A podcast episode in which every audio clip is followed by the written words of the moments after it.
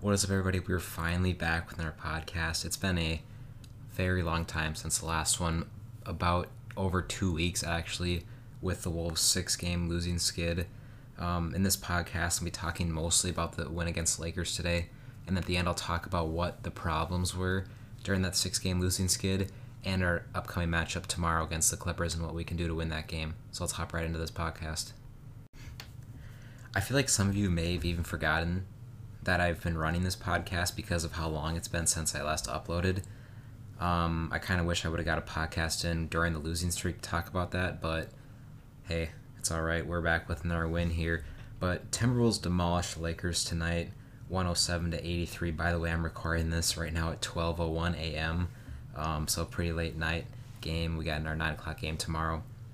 But this was a nice game overall. The Wolves were down by five at halftime, and in my head the whole time I just knew that we had a, really good shot to win this game because of, you know, Edwards had a really bad first half. We weren't getting the ball to KAT enough in the first half. It was like there were so many things we could improve on, and we did in the second half, and that was awesome to see. Um, in the first half, offense was definitely a little slow. Defense was fine. I mean, when you only give up 49 points, it's hard to complain about the defense. I think Anthony Edwards definitely did not have his best game tonight. He ended up with 9 points, 3 boards, an assist, and a steal. He didn't shoot too many times. If he would have shot more like 15 shots, his stat line definitely would have looked better. Um, but he just, he was turning the ball over a lot when he shouldn't have. He his his handle was way too loose in that first half. I think he had three turnovers just because of his dribbling. Um, so not the best night for the the twenty uh, year old after the massive massive 48 point game against the Warriors last game that I wish I could have covered a win podcast on. Um, but overall, his defense looked good still. He was still an okay player. His offense, you know, really took him down on that, took him down as a performance tonight. But I think he'll bounce back tomorrow on the offensive side. D'Angelo Russell, who was drafted by the Lakers, number two overall in 2015, had a great night against the Lakers tonight. 22 points, five boards, seven assists, five of nine from three. He was killing it in the second half. I was just stoked to see him play like that too. Um, he played 33 minutes. I think he's averaging less than that a game, so he definitely played over his minute share tonight too, which is nice to see. His playmaking was okay. Like he did get a seven assists, but there was just times where he's forcing turnovers to bad spots. But overall, I liked his playmaking tonight. Um, but Karl-Anthony Towns, what a game from KAT tonight! Twenty nine points, seven boards, two assists, two steals, and a block. He definitely won that matchup against Anthony Davis, arguably the best big in the league, or probably not arguably the best big in the league. That'd be more like a Nikola Jokic. Um, but KAT shot really efficiently, 11 of 17 from the field. Like at, at the start of the game, when the Wolves were up seven, I think it was like 11 to 4 or something. The whole offense was just ran around KAT, And then once we started to move away from that, the Lakers caught up. And then right away in the second half, the offense was KAT drilling threes and just killing them from deep. Um, he had like three three pointers in a span of a few minutes. One was a crazy uh, deep one with half a second left in the shot clock. Like he was pretty nice tonight. Three of three from the free throw line. Also, something I want to talk about that I heard on the broadcast I didn't know about. Um, so apparently, like we all know how bad the team has done at boxing out this year, and just you know giving up offensive rebounds in general. So what the coaches are doing is every single time a player gives up an offensive rebound, they have to give up a hundred dollars, and I think they just put like put in like this pot, and whoever gets the most offensive rebounds gets the money or something, or it's donated. I can't remember what it exactly was. It's either one of those two. Um, but every single time one of our guys gives up an offensive board, like say KAT gives up an offensive board to Anthony Davis, which he did once tonight he's got to pay a hundred dollars to the coaches or to wherever this you know pile goes. Like obviously the coaches aren't taking that money like for themselves, but they're just keeping for something else. I don't know exactly what what they're doing with it. It's either for charity or uh, the player with the most offensive rebounds collects it. And there's definitely times in the game where I was like, oh, that person's got to give up $100.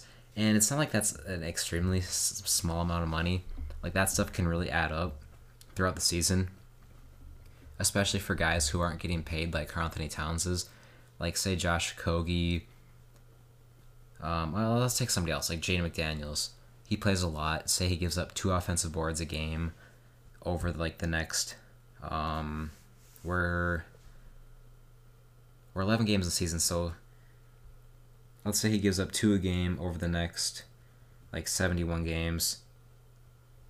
That's 142 times 100. That's $14,000. Like, I know he definitely doesn't want to give up $14,000. Um, but that's something cool that they're doing right now. And just look at their the Lakers' offensive rebounding numbers tonight, they had 11. So I think that worked tonight. Overall, the Wolves won the board battle, 40 rebounds to 33.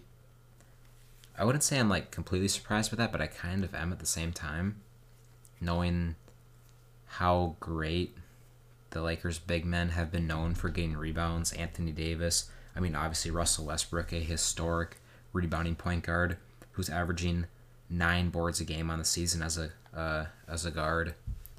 Um, Dwight Howard, a very good rebounder. Obviously, also DeAndre Jordan did not play tonight. I don't know if he was hurt. I think he might have been hurt. I'm not 100 percent sure though. But Timberwolves won the the glass. They won the offensive glass. That's something we need to see, we need to keep you know seeing happen. Um, that that was awesome, and I'm talking about a few more players in the next segment. So, if I were to give three players a player of actually four players, I don't know if I can do that. I mean, if I just if I was able to give a player of the game award, of course I give to KAT. Um, but I think there was three other guys that really deserve a lot of credit tonight. One obviously being D'Angelo Russell, he had a nice night. But two, uh, a really under the radar pick is Jarred Vanderbilt. I was confused why he only played six minutes in the first half, even though he started the game. So basically, he got subbed out and then never came back into the game in the first half.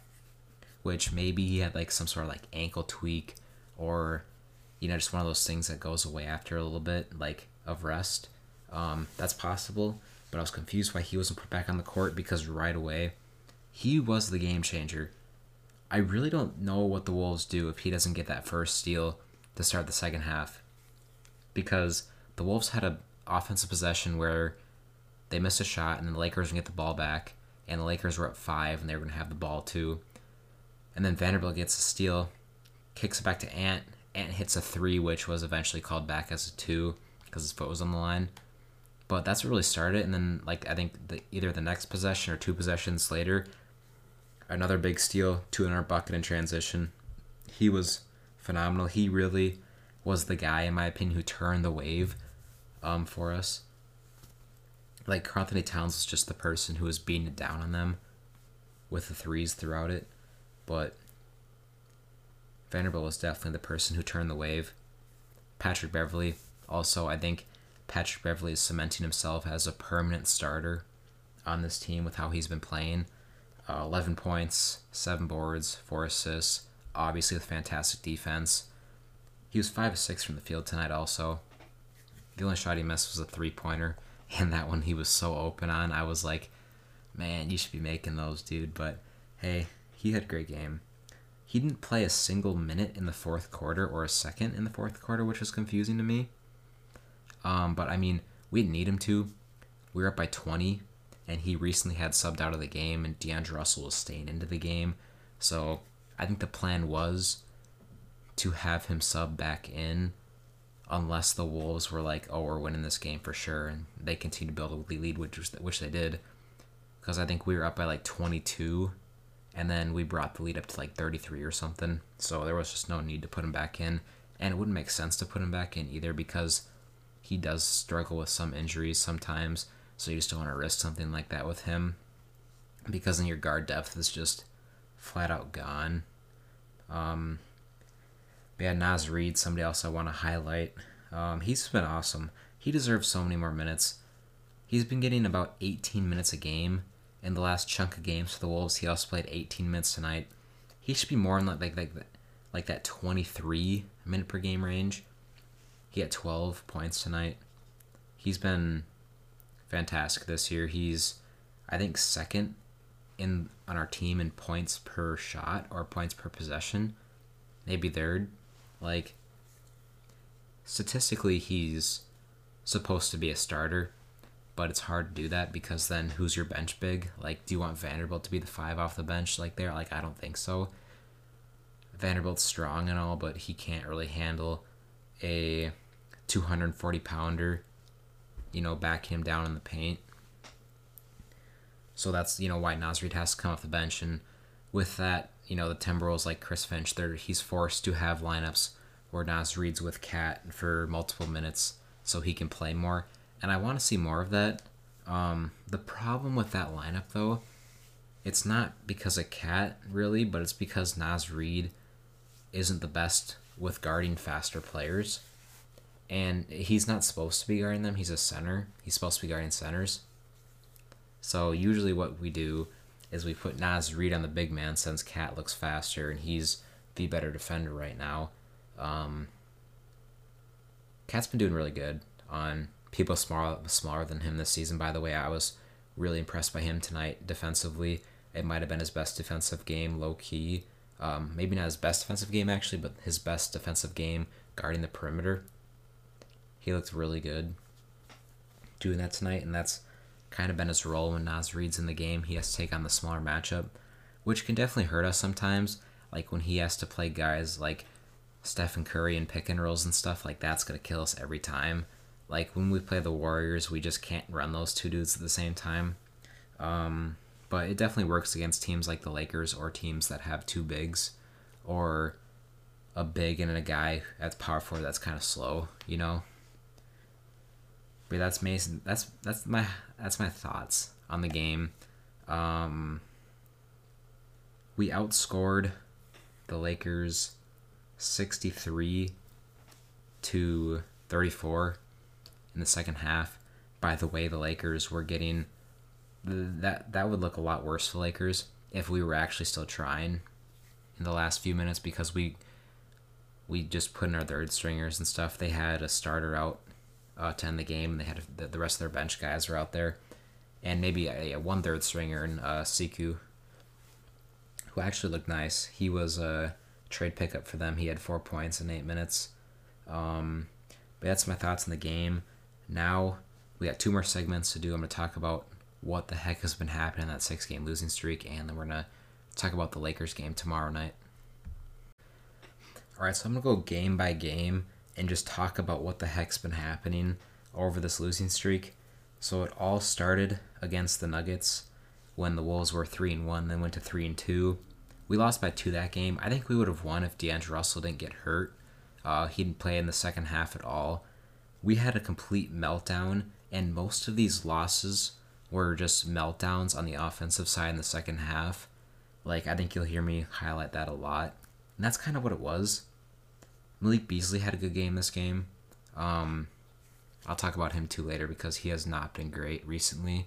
Even though he definitely had a like four or five stretch of games where he was scoring like 15 a game and seemed like he was getting back to his form. But in Nuggets game, we couldn't score late. Like, that's what killed us. And look at the Magic game. We got killed by the Magic. They were killing us in the fourth quarter. We were up kind of basically the whole game. Not really by large margins, but like like two possessions, maybe three possessions at some points. Um, maybe even like 12 points at some points, but the Magic kept, you know, crawling back into the game. Even with Thiel out, we should have won that game. That's pretty inexcusable loss to the Magic. Um, I mean, every team has a few of those games every year where you lose to a team that you really should be beating and dominating, and that was just one of those games for us. And then right after that against the Clippers, it just I wasn't too mad about that loss. I mean, we could have played better defense, but the Clippers shot 17 of 20 from 3 on us. I mean, not 17 of 20 from 3. that that would oh my gosh. 17 to 20 from the, the field in the third quarter. They had a historic shooting night that night. Um, so I wasn't too worried about that loss, even though we definitely still should have played better. And then we lost to the Clippers again. That was a pathetic scoring second half. 14 points in the fourth quarter? Are you kidding me? How does that happen? 14 points. I think we scored like maybe a little over 30 points in the second half that game. That was probably our worst game of the season so far. I don't know how our offense stooped to that level. And that was even on like a Paul George off night where he was missing a ton of shots. That was just a terrible game for us. Um, that was pretty inexcusable also. And then another inexcusable loss against the Grizzlies. We were up by like 14 with four minutes left. They come back. They beat us in OT. By the way, Karl-Anthony Towns. Holy cow, what a shot to send us to overtime in that game. I don't know how that went in. One second left, like almost a logo shot from half court you know, fading back a little bit with three defenders in his face. I don't know how he did that. like, that was the best shot of his career, and it sucks that it didn't turn out. And then the Warriors. I mean, they're the best record team in the league. Edwards put up 48 points. What a game. Best game of his career. Um, but hey, let's look back at these losses, though. I don't think there was too much we could change about that Warriors game. I think that game was always in the Warriors' hands. The Grizzlies game is one that we should have won. We should not have blown that lead, but we did. So there's one game where we had an inexcusable loss. Clippers game, the first, both those Clippers games, I don't know if we could consider them both inexcusable losses. Um, even if we do have a better scoring second half, I don't know if we still win that game. The Magic game, inexcusable loss. We should have won that game. We should have played way better. We couldn't guard the three point line at all in that fourth quarter. Um, so that's two. That Nuggets game we should have won, but D'Lo was out. I wouldn't call it an ex- inexcusable loss though. But if you just take those two inexcusable losses, my opinion, back, and you could even argue a few more to be inexcusable losses, that takes us from a, a four and seven team to a six and five team Obviously, we do not deserve to be six and five, though we deserve to be four and seven. We rightfully so lost those games. Um, we didn't deserve to win those. We just played horrendous at the end of the game, that's really what it's been. You know, there's been multiple games, and this it was a trend last year too. Just blowing leads, blowing leads. If we can hold leads, we'd be six and five. Simple as that. Six and five maybe even seven and four. Like, we cannot continue that trend of blowing leads. Tonight was awesome. Um, we didn't blow the lead. We were up by 20 to enter the fourth quarter, like 22 actually, and our momentum stayed. Our defense stayed. That's something we need to see, you know, translate over to the next game against the Clippers. If that can continue to happen, my hopes are still very high for the season. But if I see another one of those games in the recent future where we're up by 15 or something like that with a few minutes left and we blow the lead, I'm going to be so pissed off. Like, that just cannot happen again. We can win so many more games than we actually have if we can hold leads. That's probably my main takeaway from those losses. Um, we're hoping that's we hit the rough patch and we're moving on from that and we can move on to a consistent team, or at least a team that can be above 500 for the rest of the season, hopefully, or at least stay around that range and not be on multiple game like this six game losing skids. Like, if we lose two games in a row, that's fine. I mean, as long as we're as long as we don't lose two games in a row after this game, we got to win tomorrow. But like if we're 20 and like 18 and we lose two games in a row, it's not going to be a massive deal, you know. But if we lose two games in a row right now, obviously it would be.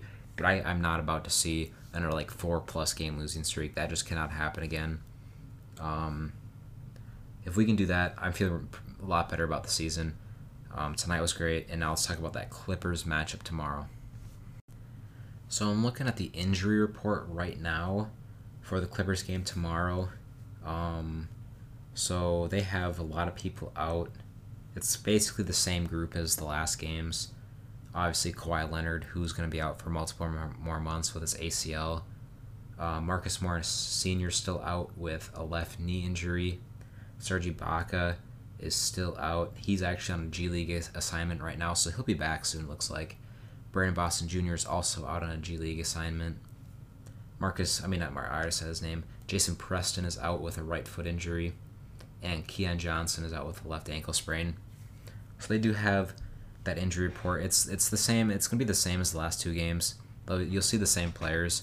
Um, I mean, Brandon Boston Jr. played a little bit, but he didn't really play too much in those games. Maybe a few minutes.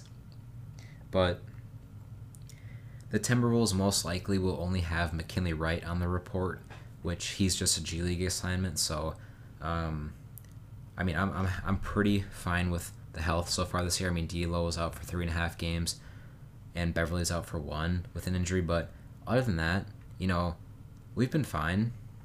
Injury wise, we haven't had a big one. I mean, a really big one yet. Um, I mean, D'Lo was three and a half games. I wouldn't consider that big. That's a minor injury, um, and he came back from that pretty fast, which was awesome. But the Clippers tomorrow.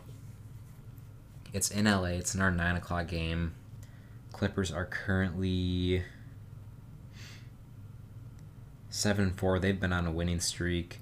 They're on a six game winning streak. So we were on a six game losing streak. They're on a six game winning streak.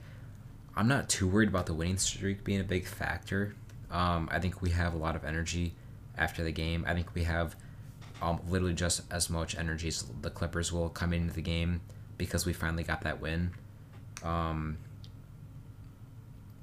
we just we got to guard the three point line. They're not to kill us from inside. I mean, Zubac can be nice, but he's not an insane threat. We're to need a collective team effort, though. We're to need Ant to rebound off of that bad game tonight or yesterday, I should even consider because it's the next day. I'm recording this at 12 24 a.m. right now. So, but yeah, um, it's gonna be a collective team effort tomorrow or today. I, I don't know why I keep I'm being weird, but it's got to be collective team effort against Clippers at nine. D'Lo's got to play good again. KAT's got to play good again. Ant's got to play good again. Everybody's got to play good. Clippers can be an extremely dangerous team from deep, and they can beat you any game because of how good they are. We got to guard the three point line well. That's probably the biggest thing I would say. KAT's got to win that Zubac matchup. Um, we got to box the heck out this is not a team that you can give second possessions to. If we can allow under 12 offensive rebounds, I'm feeling super good about that game. The least amount of second possessions that this Clippers team can get the best. Like, or the better, I should say. If they get like 20 offensive rebounds, though, I'm not feeling good about it at all. Like, they're going to kill you with those second possessions. Like if they miss a three, Zubac gets an offensive board, kicks out to a wide open dude, they're gonna hit it every single time. I swear I never see them miss those. Um, but also this is a something to note. This will be Beverley's return to Clippers fans. I mean, the game will still be played in Staples Center, obviously because you guys know the Clippers and Lakers share the same stadium, so the Timberwolves won't have to travel at all. They'll be able to stay in the same hotels um, I'm sure they're chilling in downtown LA tonight. Uh, actually, KAT has a place in LA. I think KAT will probably be staying at his place this weekend. Um, maybe has some teammates crashing there too. But overall, great game. Great job. I'm feeling good right now about the team, even though we're four and seven. Quick seed update. I think we're the 12 seed. Yeah, we're the 12 seed. So the Thunder, obviously, they they they will not be in the play-in when the season comes to an end.